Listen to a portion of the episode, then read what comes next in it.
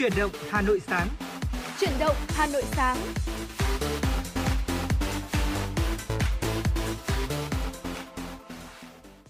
Xin kính chào quý vị thính giả và chào mừng quý vị thính giả đã đến với chương trình chuyển động Hà Nội sáng của chúng tôi ngày hôm nay. Vâng thưa quý vị, ngày hôm nay là một à, buổi sáng thứ bảy khá là đẹp đúng không Bảo Trâm? À, thực ra thì tôi nói thế thôi chứ thực ra ngoài kia tôi thấy trời hơi nóng tí. vâng và không biết là hôm nay đi đường thì Bảo Trâm cảm thấy thế nào nhỉ? Tôi cảm thấy là không khí của một buổi sáng hôm nay khá là dễ chịu quý vị ạ. À, nếu như quý vị nào mà chúng ta có ý định là à, mình muốn là gia đình của mình à, sáng sớm mình dậy à, mình ra ngoài mình vận động một chút thì tôi thấy là thời tiết như thế này rất là đẹp và phù hợp để mình có thể ra ngoài. Tuy nhiên thì tôi nghĩ rằng là uh, trong ngày hôm nay uh, chắc là chỉ vài tiếng nữa thôi thì thời tiết nắng nóng oi bức nó cũng sẽ quay trở lại uh, sau một cái đêm dài cũng đã cải thiện khá là nhiều không khí đúng không ạ? Vậy thì không biết rằng là uh, nhiệt độ ngày hôm nay có dễ chịu hơn hôm qua hay không hay là chúng ta có mưa rông hay không? Anh Kỳ uh, hãy cập nhật đến cho Bảo Trâm cũng như quý vị thính giả được biết ạ. Vâng thưa quý vị thính giả, một số thông tin thời tiết ngày hôm nay mà chúng tôi cũng ờ, xin phép được uh, uh, cập nhật đến uh, cho quý vị thính giả. Đó là nhiệt độ thấp nhất của ngày hôm nay tại Hà Nội sẽ từ 25 cho đến 28 độ C, nhiệt độ cao nhất là từ 34 đến 36 độ C, có nơi là trên 36 độ C. À, ở đây ngày hôm nay thì ban ngày sẽ nắng nóng, chiều tối và đêm sẽ có khả năng có mưa rào và rông vài nơi à, gió đông nam gió nam và trong mưa rông thì khả năng có xảy ra lốc xét và gió giật giật mạnh nữa thưa quý vị. Cho nên là ngày hôm nay là trong ban ngày chúng ta có thể đi chơi một chút biết đâu có thể dạo một vòng hồ. Vì nếu như mà tối à, mà mưa ấy thường là, là tầm chiều chiều ấy sẽ có là gió mát. Chúng ta có thể chơi vào buổi chiều nhưng mà buổi tối mà buộc phải ra khỏi nhà thì quý vị khán giả đừng quên là chúng ta cần có khẩu trang này chúng ta cần có áo mưa này để tránh mưa. Hoặc không thì chúng ta hãy cứ gọi xe ô tô đi cho nó an toàn đúng không nào? Đấy, vừa rồi là một số những thông tin buổi sáng về thời tiết mà chúng tôi muốn gửi đến cho quý vị ngày hôm nay. Hy vọng rằng à, cái này nó có thể giúp cho quý vị gọi là ổn định lịch trình của mình và có một ngày à, thứ bảy thật là tuyệt vời có thể là đi làm có thể là đi chơi tận hưởng một buổi tối à, thứ bảy thật là à, vui vẻ bên bạn bè và người thân hoặc gia đình đúng không ạ À, vừa rồi là một số những uh, thông tin đầu tiên chúng tôi gửi đến cho quý vị. Và ngay bây giờ chúng ta sẽ cùng uh, thưởng thức vừa sẽ trước khi đến với những uh, phần thông tin tiếp theo, xin mời quý vị cùng thưởng thức một giai điệu âm nhạc.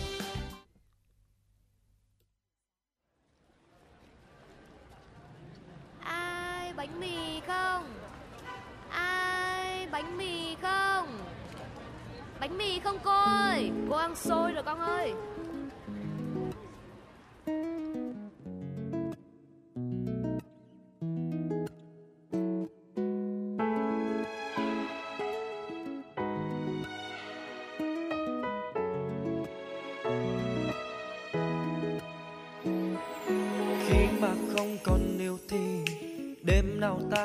say vì không còn ai gọi ta về mau thần mau.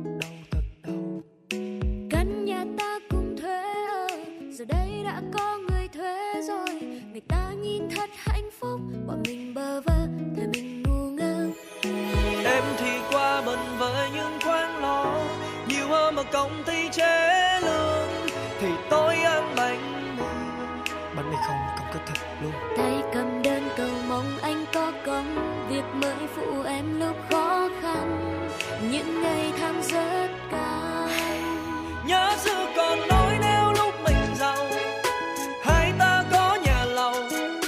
và thêm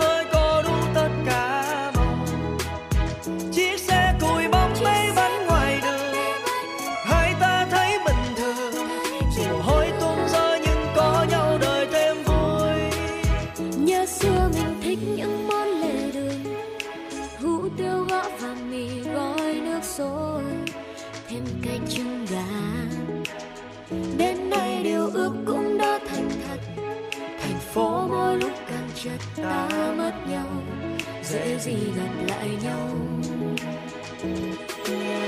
Rồi đen như trật tự giao thông đường phố lạc nhau rồi. Thôi đừng cố, đèn xanh, đèn đỏ rồi tới vàng. Dừng hay là chạy thì chuyện buồn ta vẫn mang. Tiếng đau thân thuộc cứ như quán quen xưa. Mỗi lần nghe thấy lòng như cát như cưa. Nhiều tiền anh biết một mình được ấm no. Mà tiền nhiều như thế nên tình cảm mình hóa cho. Ta sợ mình đói nên lao vào kiếm ăn. Đồ trái tim ta lạnh lạnh hơn một phi băng. Đúng vậy. Ta vẫn chưa rõ tại sao mình thay đổi. Không ăn cùng nhau nhiều công việc nên hay vòng anh cũng có những bản nhạc không nên hát cùng nhau. Vì khi bài nhạc cất lên thì cả hai người cùng đau. Đau. Lúc nghèo rất vui những năm tháng thăng trầm ấy. Chứ không phải giống bây giờ anh mặc váy còn em chuyện váy đâu. Em thì quá bận với những khoáng lo nhiều hơn ở công ty trễ lương. Thì tối ăn bánh mì. Bánh mì không không có thịt luôn. Tay cầm đơn cầu mong anh có công khó những ngày than rất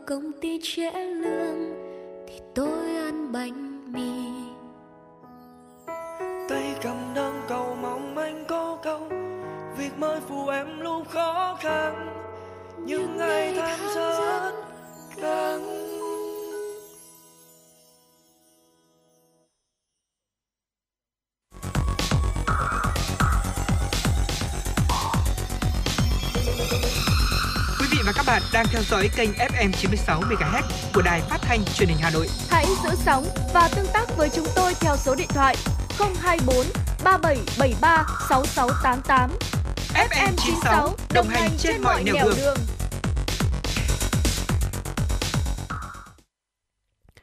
Thưa quý vị thính giả, ngay bây giờ sẽ là dòng sẽ đến với dòng chảy tin tức cùng với FM 96. Xin mời quý vị thính giả cùng đến với một số thông tin mà phóng viên Kim Dung của chúng tôi đã thực hiện và gửi về cho chương trình ạ. Thưa quý vị, Bộ Văn hóa, Thể thao và Du lịch vừa ban hành kế hoạch số 2143 về việc tổ chức tuần đại đoàn kết các dân tộc, di sản văn hóa Việt Nam năm 2022. Theo đó, tuần đại đoàn kết các dân tộc di sản văn hóa Việt Nam năm 2022 sẽ diễn ra từ 18 đến ngày 23 tháng 11 tại Làng Văn hóa Du lịch các dân tộc Việt Nam với 5 nhóm hoạt động chính. Đó là chương trình nghệ thuật khai mạc, liên hoan trình diễn trang phục các dân tộc thiểu số Việt Nam, khu vực phía Bắc lần thứ nhất năm 2022 Đại hội đại đoàn kết toàn dân, ngày vô dịch, xin lỗi quý vị, ngày vô địch anh tài vật dân tộc quốc gia năm 2022. Tái hiện lễ hội phong tục tập quán của các dân tộc. Ngoài ra, trong khuôn khổ tuần lễ, nhiều lễ hội phong tục tập quán của dân tộc sẽ được giới thiệu tái hiện như lễ kết nghĩa mẹ con của dân tộc ED tỉnh Đắk Lắk, nghệ thuật bài tròi và lễ hội cầu ngư tỉnh Phú Yên, sắc màu văn hóa của đồng bào Chăm tỉnh An Giang, cũng trong dịp này, du khách sẽ được nghe giới thiệu trải nghiệm các hoạt động của đồng bào dân tộc tại ngôi nhà chung của cộng đồng năm tư dân tộc Việt Nam. Bộ Văn hóa, Thể thao và Du lịch yêu cầu các hoạt động thuộc tuần đại lễ đoàn kết các dân tộc, di sản văn hóa Việt Nam năm 2022 phải phù hợp với chủ đề, thể hiện sự tôn vinh, góp phần bảo tồn và phát huy các giá trị di sản văn hóa, khẳng định sức mạnh của đại đoàn kết dân tộc. Bên cạnh đó, tạo không khí vui tươi phấn khởi, trang trọng, khơi dậy lòng tự hào dân tộc, chú trọng công tác tuyên truyền, quảng bá nhằm thu hút đông đảo nhân dân và du khách trong quá trình diễn ra chuỗi hoạt động. Thưa quý vị, ngày hôm qua, Sở Văn hóa và Thể thao Hà Nội đã tổ chức tổng kết liên hoan nghệ thuật quần chúng các xã thôn nông thôn mới, phường Văn Minh Đô thị lần thứ nhất năm 2022. Được khởi động vào tháng 4 năm nay, liên hoan nhằm nâng cao chất lượng hoạt động văn nghệ, tạo nếp sinh hoạt văn hóa lành mạnh của các câu lạc bộ, đội văn nghệ quần chúng các xã nông thôn mới, phường Văn Minh Đô thị cũng như các làng văn hóa, tổ dân phố văn hóa gắn với thực hiện cuộc vận động toàn dân đoàn kết xây dựng nông thôn mới, đô thị văn minh trên địa bàn thành phố Hà Nội. Tại buổi tổng kết, Sở Văn hóa và Thể thao Hà Nội đã trao 161 giải, trong đó có 13 giải A chương trình, 13 giải B chương trình, 51 giải A tiết mục, 40 giải B tiết mục cùng 14 giải A đơn ca, 13 giải B đơn ca, 12 giải phong trào và 5 giải khuyến khích chuyên đề. Nhân dịp này, Sở Văn hóa và Thể thao Hà Nội đã triển khai liên hoan múa hát tập thể và giọng hát họa mi thiếu nhi thủ đô năm 2022. Theo Bộ Y tế, từ 16 giờ ngày 23 tháng 6 đến 16 giờ ngày hôm qua, trên hệ thống quốc gia quản lý ca bệnh COVID-19 đã ghi nhận 653 ca nhiễm mới, đều là các ca ghi nhận trong nước, giảm 87 ca so với ngày trước đó tại 38 tỉnh thành phố. Ngày hôm qua, ghi nhận hơn 9.000 F0 khỏi bệnh, không có F0 tử vong. Thưa quý vị, Thứ trưởng Bộ Y tế Đỗ Xuân Tuyên vừa ký ban hành văn bản mới nhất về hướng dẫn đối tượng tiêm, liều lượng tiêm và loại vaccine phòng COVID-19 cho người từ 5 tuổi trở lên để thuận lợi cho quá trình tổ chức tiêm chủng vaccine phòng COVID-19 cho các đối tượng. Và trên cơ sở các hướng dẫn đã ban hành, Bộ Y tế đề nghị Sở Y tế các tỉnh, thành phố và các đơn vị tiếp tục khẩn trương triển khai tiêm vaccine phòng COVID-19 mũi bổ sung, mũi nhắc lại, mũi 3 cho người từ 18 tuổi trở lên, hoàn thành tiêm đủ 2 mũi cho trẻ từ 5 đến dưới 12 tuổi trong tháng 8 năm 2022, bảo đảm an toàn, hiệu quả. Khẩn trương tổ chức triển khai tiêm chủng vaccine phòng COVID-19 mũi 4 cho đối tượng từ 18 tuổi trở lên có chỉ định tiêm, xây dựng kế hoạch và tổ chức tiêm mũi 3 vaccine phòng COVID-19 cho trẻ từ 12 đến 17 tuổi. Và thưa quý vị, vừa rồi là một số những thông tin trong nước đầu tiên mà chúng tôi muốn gửi đến cho quý vị thính giả trong chương trình ngày hôm nay. À, và để chúng ta có thể gọi là, là thư giãn một chút trước khi tiếp tục với những phần tiếp theo của chương trình, xin mời quý vị thính giả cùng thưởng thức một giai điệu âm nhạc. ạ.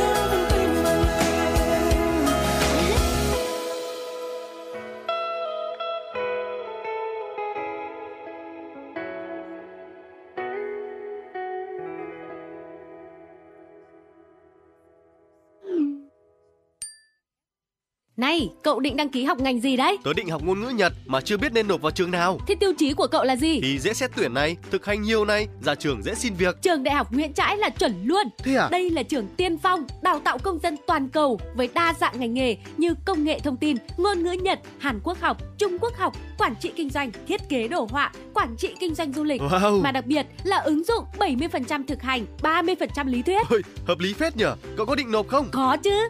Học ở đây còn được đăng ký học chuyển tiếp theo mô hình 2 cộng 2, Ừ. 3 cộng 1 sang các trường đại học của Hàn Quốc, Nhật Bản. Ra trường thì dễ dàng làm việc tại các doanh nghiệp trong và ngoài nước. Xịn chưa? Ôi, háo hức quá. Hot hơn nữa là cơ hội tham gia thực tập hưởng lương tại Nhật Bản, Singapore, Hàn Quốc từ năm thứ hai đại học, chuẩn đầu ra hai ngoại ngữ luôn. Đây chính là mục tiêu của tớ đấy. Tớ sẽ nộp vào Đại học Nguyễn Trãi làm đồng môn với cậu luôn.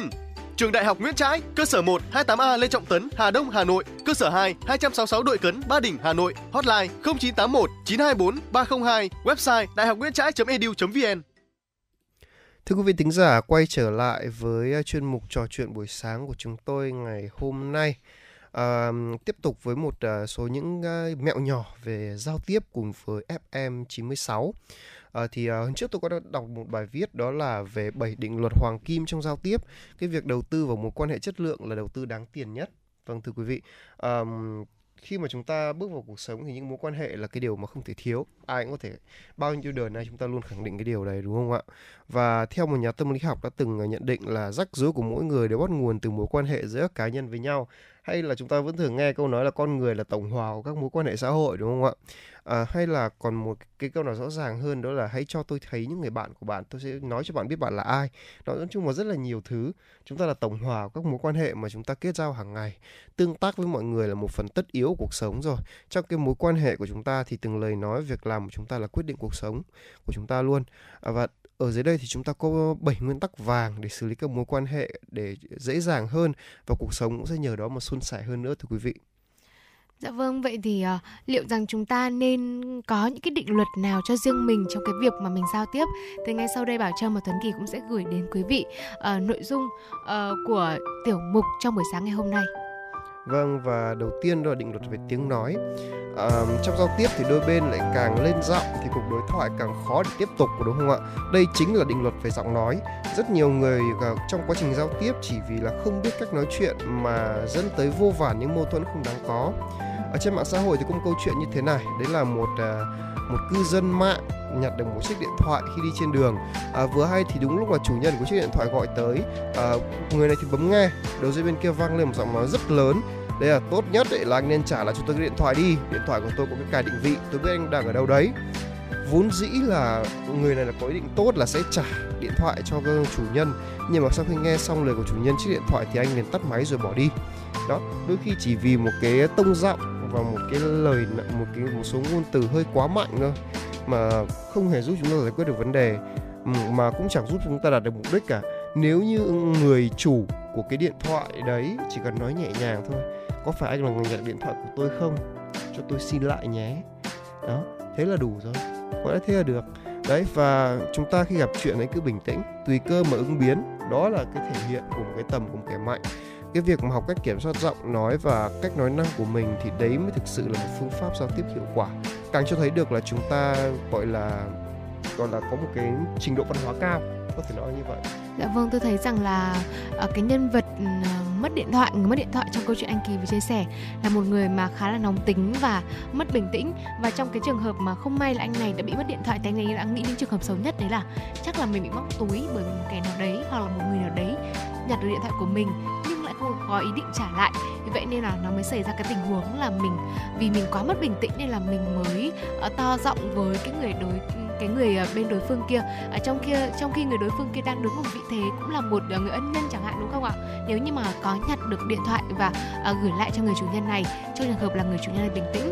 Và với định luật đầu tiên định luật tiếng nói mà kỳ chia sẻ tôi thấy rằng đây là một cái định luật rất là quan trọng và đôi khi trong cuộc sống thì chúng ta khó mà giữ được cái sự uh, ổn định bình tĩnh và điều đó thể hiện ra qua cái tiếng nói của mình. À, và cái định luật thứ hai thì tôi nghĩ rằng là cũng có khá nhiều người đau đầu với cái vấn đề này đó là định luật nhờ vả.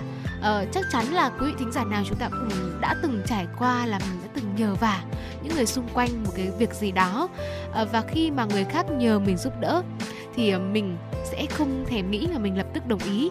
À, rõ ràng là mình không đủ năng lực để có thể giúp được những cái người bạn, người thân của mình, nhưng mà lại ngại mình lại không dám từ chối. Sau cùng thì lại mình lại miễn cưỡng miễn cưỡng để đồng ý. Kết quả là bản thân mình là vất vả cố gắng, người ta lại xem là à đây là một cái lẽ dĩ nhiên mà thôi. Và trong cuộc sống thì thật sự là có rất là nhiều sự phiền phức đều là đến từ cái việc là mình, ok, mình đồng ý với tất cả những mọi chuyện quá nhanh và mình nói không được thì lại quá chậm.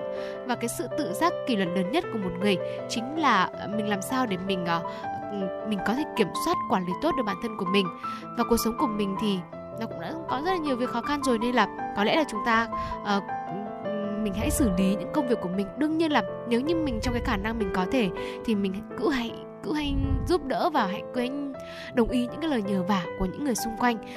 Mình hãy suy nghĩ thật nghiêm túc rồi mình đưa ra cái quyết định vừa là một cái cách để bảo vệ bản thân mình và cũng là một cái cách mà chúng ta hiểu thể hiện cái trách nhiệm cũng như là uh, cái tình cảm của mình đối với những cái người khác người xung quanh những người mà có ý định đang nhờ vả mình Vâng, tiếp theo đó là một cái định luật về định kiến. Đây là cái điều mà chúng ta đều nên học.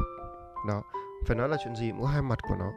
Nếu chỉ nhìn một mặt thì chúng ta sẽ không nhìn được một bức tranh toàn cảnh. Một nhà triết học có từng nói rằng là trở ngại ngăn cản con người khám phá ra sự thật chính là thành kiến mà con người đã tích lũy từ trước. Nhìn người khác với một cái định kiến thường sẽ khiến đưa chúng ta đến những quyết định đánh giá sai lầm. Đúng không ạ? cũng giống như là khi mà chúng ta đeo một chiếc kính râm rồi đi nhìn thế giới bất luận là ngoài kia thì có sặc sỡ tới đâu thì chúng ta nhìn thấy cũng chỉ là một màu đen thôi đúng không nào? Và có một câu uh, gọi là thương nhau thương cả đường đi ghét nhau ghét cả tông ty họ hàng đúng bạn? Không thích họ họ cũng chả ưa bạn. Cái việc nhỏ nhặt nhất cũng có thể trở thành mâu thuẫn. Tốt xấu của người khác thì đều không liên quan đến chúng ta chúng ta cứ là chúng ta thôi.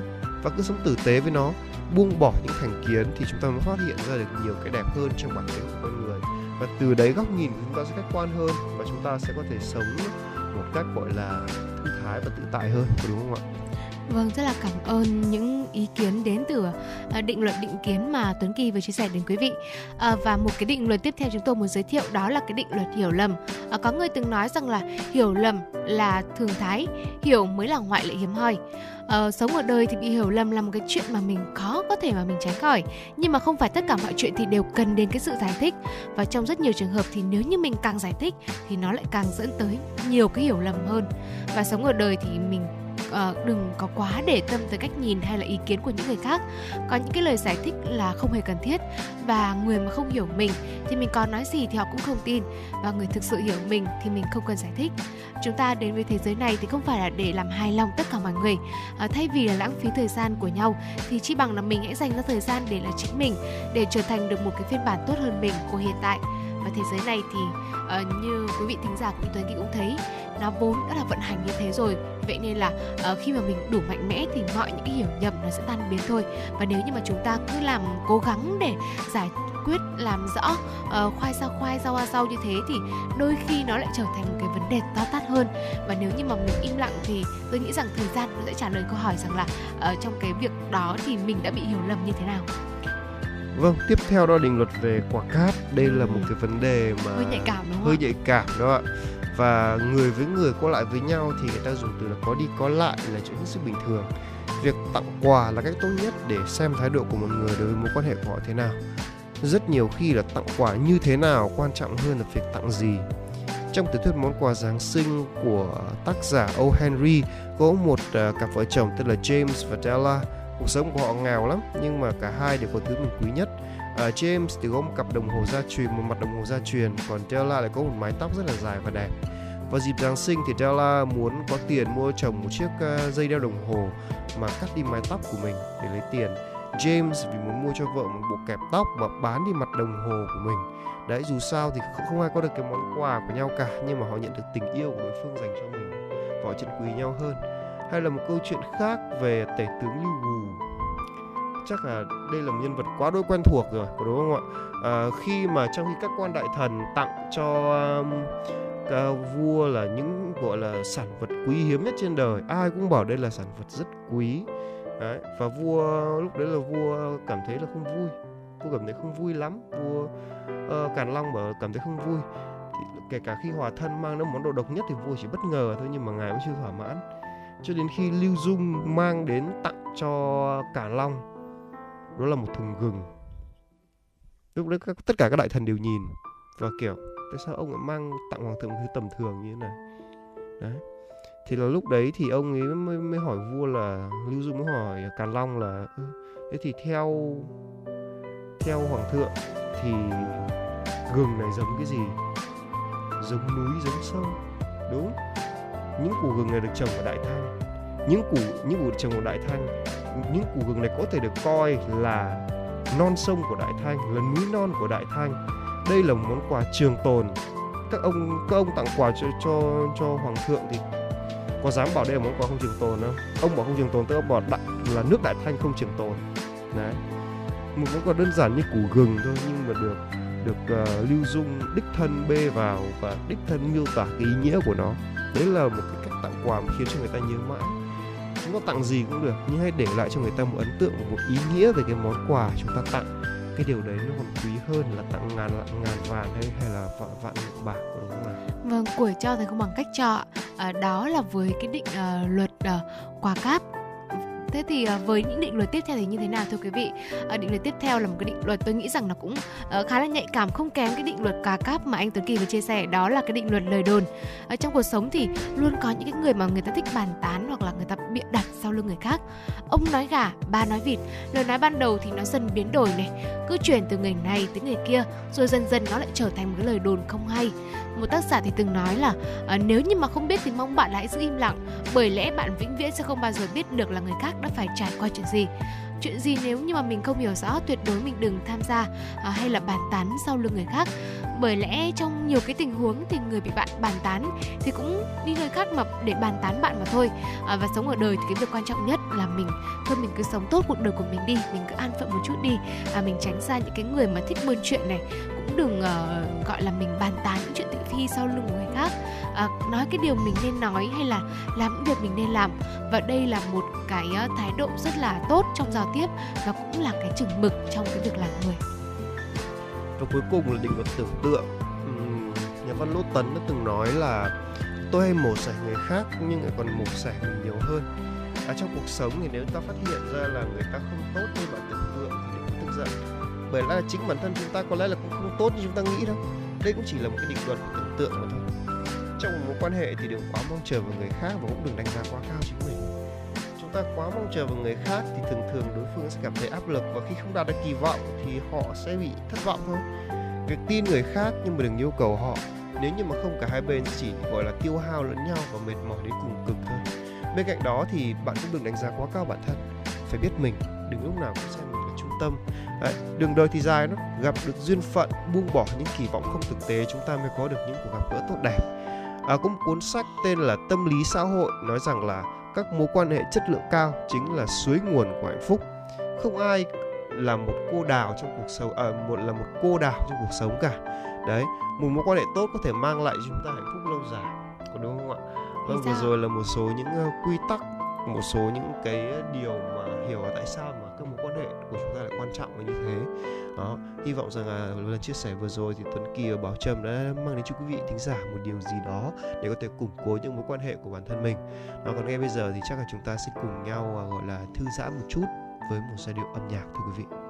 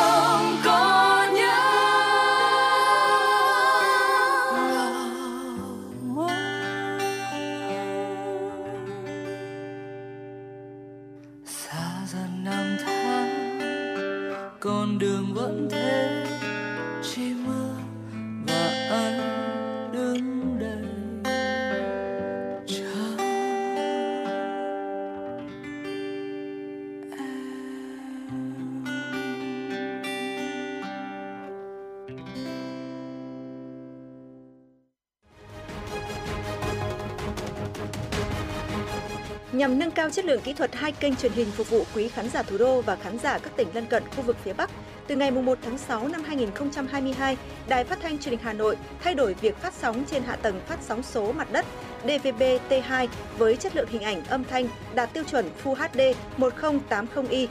Để thu tốt chương trình truyền hình của Đài Hà Nội, quý khán giả cần lắp đặt anten thu sóng số và dò lại kênh TV theo các bước sau. Bước 1, nhấn chọn nút Home trên điều khiển. Bước 2, trong phần giao diện Home, chọn mục cài đặt rồi nhấp chọn thiết lập Digital do kênh kỹ thuật số. Bước 3, trong menu thiết lập Digital, nhấn chọn dò đài kỹ thuật số tự động rồi nhấn chọn đồng ý để máy thực hiện quá trình dò kênh. Hệ thống TV sẽ dò kênh tự động, khán giả chỉ cần đợi vài phút để TV ghi nhớ kênh là có thể trải nghiệm các chương trình truyền hình yêu thích. Nếu gặp bất cứ vấn đề gì cần hỗ trợ kỹ thuật, xin vui lòng liên hệ qua hotline 0948 296 189. Thưa quý vị thính giả, quay trở lại với dòng chảy tin tức cùng với FM 96. Xin mời quý vị thính giả cùng đến với một số thông tin quốc tế. Thưa quý vị, phát biểu tại cuộc họp Ủy ban khẩn cấp của Tổ chức Y tế Thế giới WHO diễn ra vừa qua, Tổng Giám đốc WHO Tedros Adhanom Ghebreyesus nhấn mạnh tất cả các nước trên thế giới cần tăng cường năng lực ngăn chặn sự lây lan của bệnh đậu mùa khỉ, đẩy mạnh việc giám sát, truy vết và cách ly đối với bệnh nhân mắc căn bệnh này. Tổng giám đốc WHO nêu rõ đợt bùng phát bệnh đậu mùa khỉ tại những quốc gia mới bị lây nhiễm tiếp tục chủ yếu ở nam giới đồng tính và những người này thường có quan hệ tình dục với nhiều người. Ông cảnh báo tình trạng truyền nhiễm từ người này sang người khác diễn đang tiếp diễn và dường như đang bị đánh giá thấp.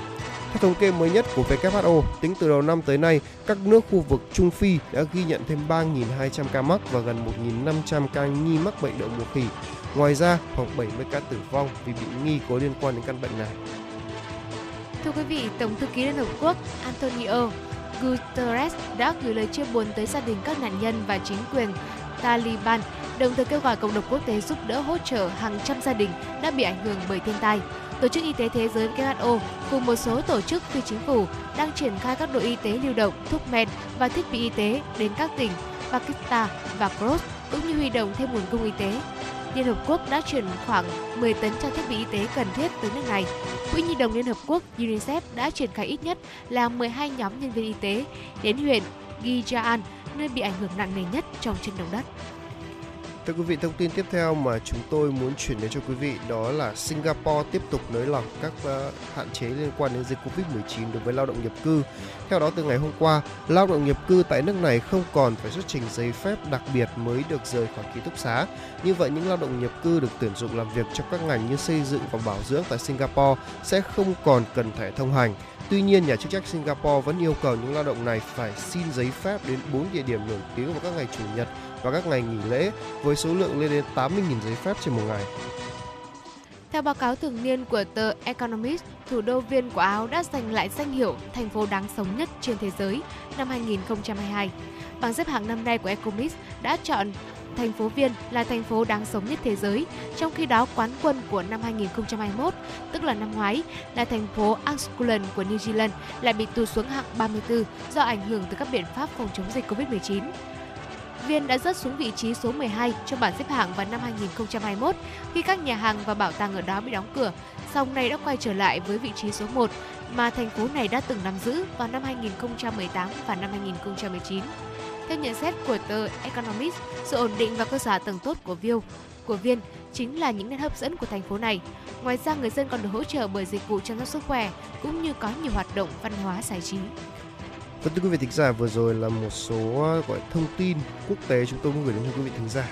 À, có lẽ là bây giờ chúng ta sẽ cùng ờ, tôi xin gửi phép được gửi đến quý vị thính giả một à, phải nói là một lời tâm sự của những người hướng nội thưa quý vị. À, đã bao giờ bạn nghĩ rằng một người hướng nội đến giờ ăn cũng cũng có phải cảm thấy áp lực không? À, nói qua một chút về người hướng nội đó là những người gọi là thường sống rất là nội tâm và những người khá là sâu sắc. À, những người này thì có đó quan sát tốt và có một khả năng của một uh, nhà tư duy lãnh đạo. Tuy nhiên thì đôi khi họ có một số người lại bị khó khăn ngại ngùng trong cái chuyện giao tiếp thưa quý vị. À, đến cả giờ ăn người ta cũng áp lực và họ thắc mắc cả ơ thế liệu rằng là phải quen hết cả đồng nghiệp à? Hay là sao lại phải thân với những người ở phòng khác? À, nội những người trong phòng mình đã đủ mệt lắm rồi đúng không ạ? Những câu thoại này thì được xuất phát từ một bộ phim của Hàn Quốc tên là Nhật ký tự do của tôi. Ừ, Đó là tiếng lòng của những cái người mà gọi là hướng nội trước một cái thế giới đề cao sự tương tác và trao đổi. Thực ra những cái điều này đối với họ thì không có gì sai cả. Với một cái tính cách trầm tĩnh, điềm đạm và thích làm việc một mình hoặc là với những người nhóm người thân thiết, những người hướng nội cũng khá là gặp khó khăn khi mà ở những nơi làm việc, đặc biệt là những nơi mới đó thưa quý vị. Ngay cả khi mà đi xin việc họ cũng khó có thể nổi trội so với hàng trăm ứng viên hướng ngoại hoạt ngôn và năng động hơn đó, nhưng mà khi mà tôi nhắc đến cái việc, gọi là, những người hướng nội tôi đã nói rồi, họ là những người có có nội tâm rất là sâu sắc. Đôi khi chỉ họ chỉ gặp một chút vấn đề trong giao tiếp thôi. Thế nhưng mà để cho họ thể hiện thì những người nghe sẽ thấy là những gì họ biết và những gì họ quan sát được sẽ sâu hơn những người bình thường rất nhiều. Vâng, ờ, à, tôi hoàn toàn đồng ý với ý kiến của anh Tuấn Kỳ. Và anh Kỳ biết không, ở trong một số gần đây thì à, Bảo Trâm ngồi với host thu Minh thì à, chúng tôi đã bàn về chủ đề là team building. Trong đó thì cũng đã có một ý kiến chia sẻ rằng là bởi vì bản thân là người hướng nội à, nên là khi mà tham gia vào team building của công ty thì cô này cảm thấy rất là hoang mang, à, không biết làm gì cả. Thậm chí là cái việc mà à, ba ba ngày hai đêm phải ăn ngủ rồi là có những cái hoạt động xung quanh những người lạ à, mặc dù là trước đó thì cũng là đồng nghiệp nhưng mà à, bởi vì là team building của các công ty và chúng ta phải chia thành từng cái nhóm khác nhau nên là cô này đã không được à, ở gần với những cái người bạn thân thuộc của mình. Mà vô hình dung thì lại ở toàn người lạ và trong những ngày đấy thì cô này cảm thấy rất là áp lực tâm lý tức là tâm trạng là cũng ở trong độ căng dây đàn và cũng chỉ mong là mình được về nhà ngủ ở trên văn phòng yêu thích của mình thôi. Là một cái ước muốn rất là giản đơn nhưng mà tôi chắc chắn rằng là điều đó lại có ý nghĩa vô cùng lớn đối với cái tinh thần của cô ấy lúc đó. Đúng là như vậy đối với một người hướng nội thì cứ tưởng tượng là cái việc mà chỉ cần là nói chuyện với người lạ thôi như kiểu tập thể dục đó. Tức là kiểu nó rất là căng thẳng nó rất Sao? mệt mỏi và thường tiêu hao thậm chí là còn tiêu hao năng lượng khi giao tiếp với người khác cơ và cần phải ở một mình để tái tạo cái năng lượng đấy. Nó không như những người hướng ngoại hoặc là những người nửa hướng nội nửa hướng ngoại những người cân bằng là cái điều đấy. Họ cũng thường xuyên là cần rất nhiều thời gian để có thể thấu hiểu một vấn đề hơn là một người hướng ngoại. Cái điều này thì là được nêu trong bài viết nhưng tôi lại không cho là như vậy những người hướng nội là những người thiên về quan sát nhận định và phân tích nhiều hơn là người hướng ngoại thưa quý vị. Khả năng đó của họ có thể tốt hơn những người hướng ngoại rất là nhiều. Cho nên khi họ nhìn vào một thứ có thể là không nhanh thôi nhưng về độ sâu thì tôi xin khẳng định là những người hướng nội hiểu mọi thứ thường khá là sâu phân tích bởi bằng nội tâm bằng kinh nghiệm của chính bản thân mình à, và dẫn đến cái việc là họ thường xuyên im lặng trong cuộc họp. Tuy nhiên thì à, tôi được nghe một câu này trong một cuộc họp kẻ chúng ta không cần phải sợ là những kẻ nói nhiều. Kẻ đáng sợ nhất trong một cuộc họp là những kẻ chỉ ngồi im không nói gì và suy nghĩ. Đó đó là phẩm chất của những người hướng nội và những người đó có một khả năng lãnh đạo rất lớn đó, thưa quý vị. Và điều này thường khiến cho họ là bị nhìn nhận là thiếu năng lực. Đó đó là một cái định kiến của chúng ta đối với một một số người, đối với cả những người hướng nội. Và khó được hợp tác trong công việc vì khi mà không phải ai cũng có đủ thời gian để kiên nhẫn và tìm hiểu về họ đó là vì là cái xã hội chúng ta đang ngày càng vận hành rất là nhanh. Cái gì cũng nhanh. Thời đại của mạng xã hội như là TikTok hay là Reels sẽ cho chúng ta là chỉ có 3 đến 5 giây để gây ấn tượng với cả khán giả thôi. Và đến bây giờ con người cũng vậy. Một là là người hoạt bát người ta thấy ngay, là người ta đánh giá ngay người hoạt bát, nếu người đấy nói nhiều và có thể gọi là nhận định nhanh. Nhưng mà đối với những người ít nói, những người hướng nội thì cái điều đấy nó hơi khó. Vâng, tôi hoàn toàn đồng ý với quan điểm anh Kỳ. À, tôi nghĩ rằng là à, người hướng nội hay hướng ngoại thì họ cũng đều có những cái ưu điểm, những điểm khác nhau. Và họ cũng sẽ phù hợp vào trong từng cái vị trí của một công ty nào đó, một cái bộ phận nào đó. Và không biết là anh Kỳ đã từng nghe những cái gọi là một vài định kiến của mọi người xung quanh dành cho những người hướng nội. Ví dụ như là à, tôi thấy rằng là nói vài câu thì cũng có khó khăn gì với nhau đâu. Hay là sao là phải im lặng đến như thế, về làm căng thẳng đến như thế. Anh Kỳ đã từng à, bắt gặp những cái trường hợp như vậy chưa ạ? Tôi đã từng bắt gặp rồi. Tôi cũng đã từng có bắt một, gặp rồi ạ. có một người đồng nghiệp của tôi. Đầu tiên thì anh nghĩ lúc nào cũng ít nói và rất lầm lì. Anh còn thích ăn mặc cả theo một phong cách gọi là chúng tôi thường dùng từ là chiến. Tức là anh ấy mặc đồ thường là sẽ mặc đồ da hoặc là những bộ đồ gọi là toàn là màu đen cả để hợp với chiếc xe phân khối lớn của anh ấy. anh rất ít nói. Nhưng mà có một lần thì lúc đấy là công ty liên hoan và tôi có ra tôi thử mời rượu anh. Đấy. Và lúc đấy anh bắt đầu nói tôi thấy à anh cũng cởi mở anh cũng muốn được nói chuyện nhưng mà anh lại bị ngại và bị sợ mọi người đôi lúc anh sợ lắm nhưng mà anh thích nói chuyện với chú. Đôi khi chỉ cần một ly rượu thôi hoặc là đôi khi là chỉ cần một cái vỗ vai một lời chào thôi đã khiến cho người ta muốn cởi mở rất là nhiều và đấy cũng là cách mà chúng tôi giải vây cho người hướng nội như thế này. Đầu tiên là chúng ta cứ thấu hiểu. Khi là một, đặc biệt là khi là một người lãnh đạo nha người lãnh đạo thường có xu hướng hướng nội hơn là vì là để có thể suy nghĩ một cách sâu sắc và thấu đáo nhất. À, và họ phải biết nhận diện và thấu hiểu tính cách của từng nhân sự trong đội ngũ của mình. Điều này giúp cho người lãnh đạo có thể gọi là điều chỉnh hướng phương pháp giao tiếp quản lý phù hợp với những cá tính khác nhau. Ví dụ những người hướng nội thì có xu hướng đặt nhiều câu hỏi và hiểu để hiểu rõ vấn đề. Họ cũng thường thích những công việc có thể được thực hiện một cách có hệ thống hoặc là phương pháp rõ ràng đã hiểu được những đặc trưng này thì sếp có thể giao những công việc liên quan đến bảng biểu cấu trúc quy trình và tạo điều kiện cho những nhân viên hướng nội được à, giải đáp các, các câu hỏi khi mà giao việc mới hoặc đơn giản là ưu tiên cho các thành viên hướng nội được phát triển à, phát biểu đầu tiên cũng là cách để họ không bị lép vế với các đồng việc hiệp nghiệp hướng ngoại có đúng không ạ? Chính xác ạ. À, thông thường thì nếu như mọi người mà chúng ta bắt gặp một cái người gọi là năng nổ hoạt bát thì mình luôn luôn bị mình bị thu hút bởi cái nguồn năng lượng năng lượng họ tỏa ra. Đúng tuy nhiên thế. nói như thế thì không phải có nghĩa là người hướng nội không có năng lượng được anh kỳ? Nếu như mà mình uh, gọi là mình thấu hiểu này uh, như anh kỳ chia sẻ rồi bây giờ tiếp theo này mình cởi mở này thì cũng sẽ giúp họ có thể là uh, gỡ bỏ cái lớp áo bảo vệ và họ hoàn toàn có thể thoải mái để thể hiện được cái bản thân của mình. Uh, với cái quan điểm thứ hai đó là cái việc thấu hiểu thì người lãnh đạo cần phải tạo một cái môi trường cởi mở để giúp từng cá nhân có thể hiểu được cái sự khác biệt về suy nghĩ, cách giao tiếp là một điều cần thiết được tôn trọng. Bên cạnh đó thì doanh nghiệp cũng cần phải tạo điều kiện để khuyến khích những nhân sự mà à, tức là hướng nội ngại nói đó được thể hiện tiếng nói nhiều hơn và lãnh đạo cũng có thể chia sẻ chủ đề cuộc họp trước để nhân viên hướng nội có thể là tìm hiểu thông tin này à, hoặc là đặt lại câu hỏi đích danh của họ trong cuộc họp và việc à, cởi mở trong giao tiếp thì à, không chỉ mang lại lợi ích cho doanh nghiệp mà còn giúp các nhân sự hướng nội được tôn trọng và được uh, nhìn thấy nhiều hơn ở những đồng nghiệp của mình. Và cuối cùng đó là bình đẳng. Cái việc công nhận mọi cố gắng và đóng góp của những nhân viên là những yếu tố tiên quyết trong việc quản lý một đội ngũ đa dạng và những người hướng nội có thể ít nói, họ có thể ít thể hiện nhưng không có nghĩa là họ không làm việc. Người lãnh đạo thì cần có những góc nhìn khách quan khi mà đánh giá thực lực của đúng không nào?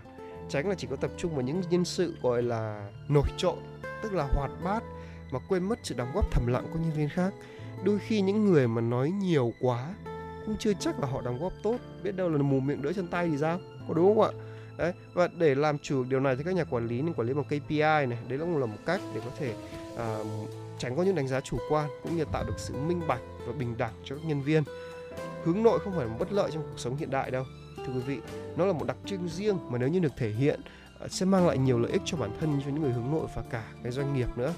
Ờ, doanh nghiệp có thể tạo ra một môi trường phù hợp và hơn hết là những người hướng nội cũng cần thay đổi tư duy một chút để có thể tự tin tỏa sáng và cũng có thể gọi là thích nghi trong cái môi trường công việc năng nổ hiện nay vâng vừa rồi là một số những thông ờ, một số những chia sẻ của Tuấn Kỳ và Bảo Trâm về cái vấn đề là như về những của những người hướng nội À, còn à, trước khi đến với những phần tiếp theo của chương trình, xin mời quý vị thính giả chúng ta sẽ cùng gọi là thưởng thức một giai điệu âm nhạc ạ.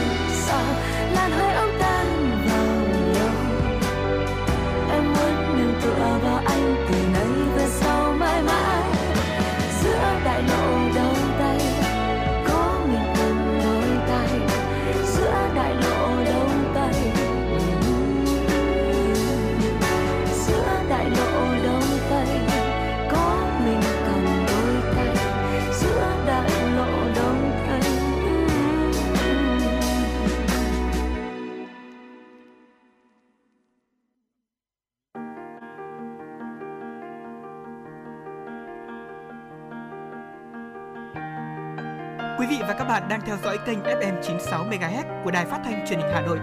Hãy giữ sóng và tương tác với chúng tôi theo số điện thoại 024 3773 6688. FM 96 đồng hành trên mọi nẻo đường. Thưa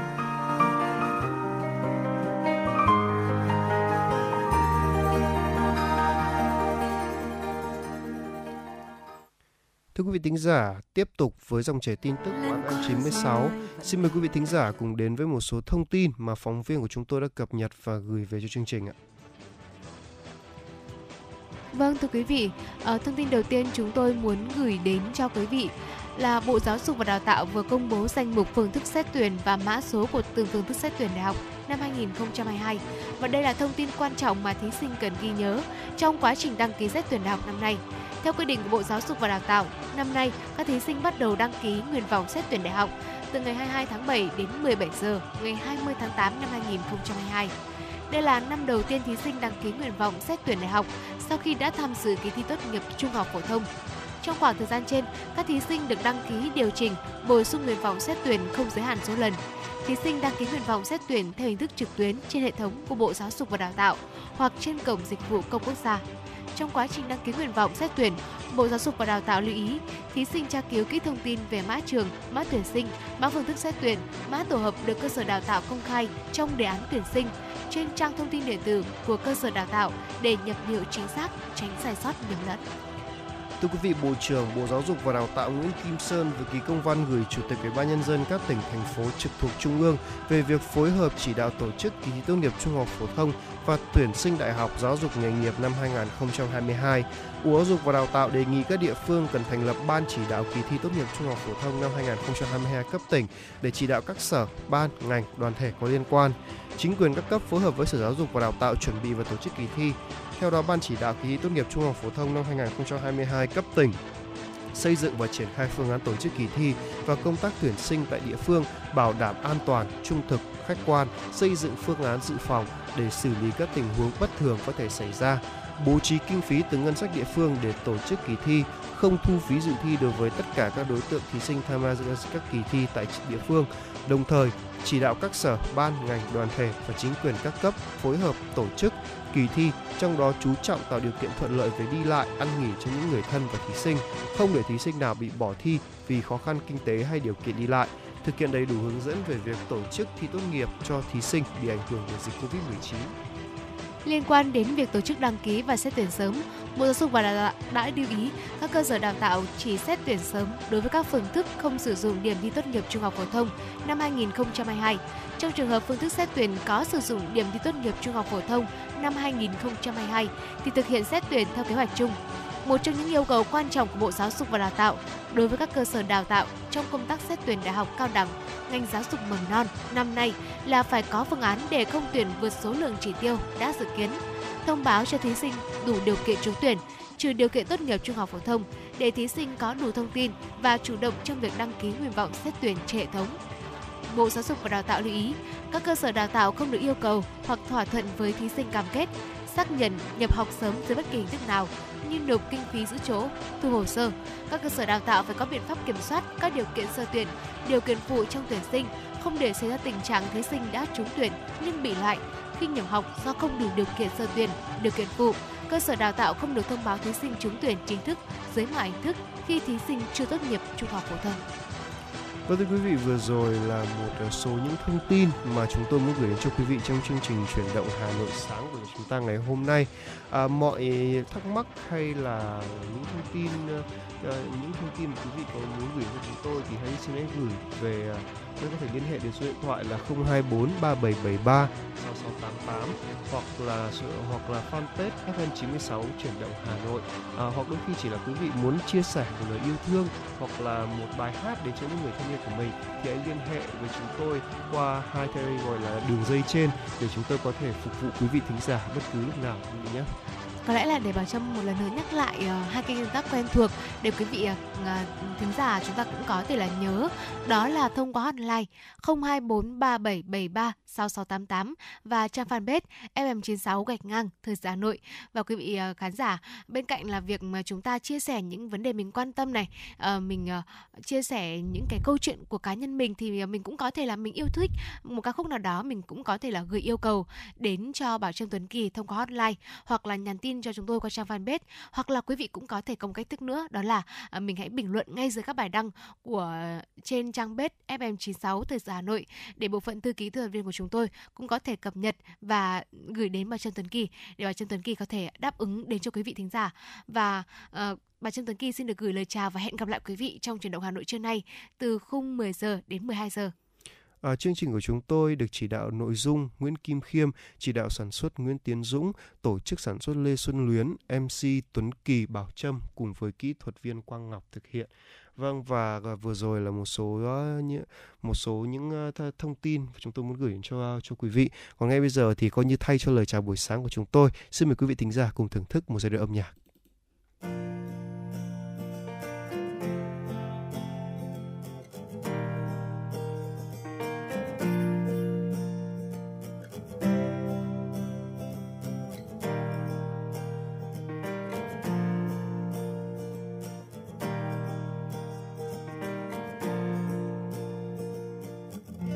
Bước xuống phố sáng tinh mơ.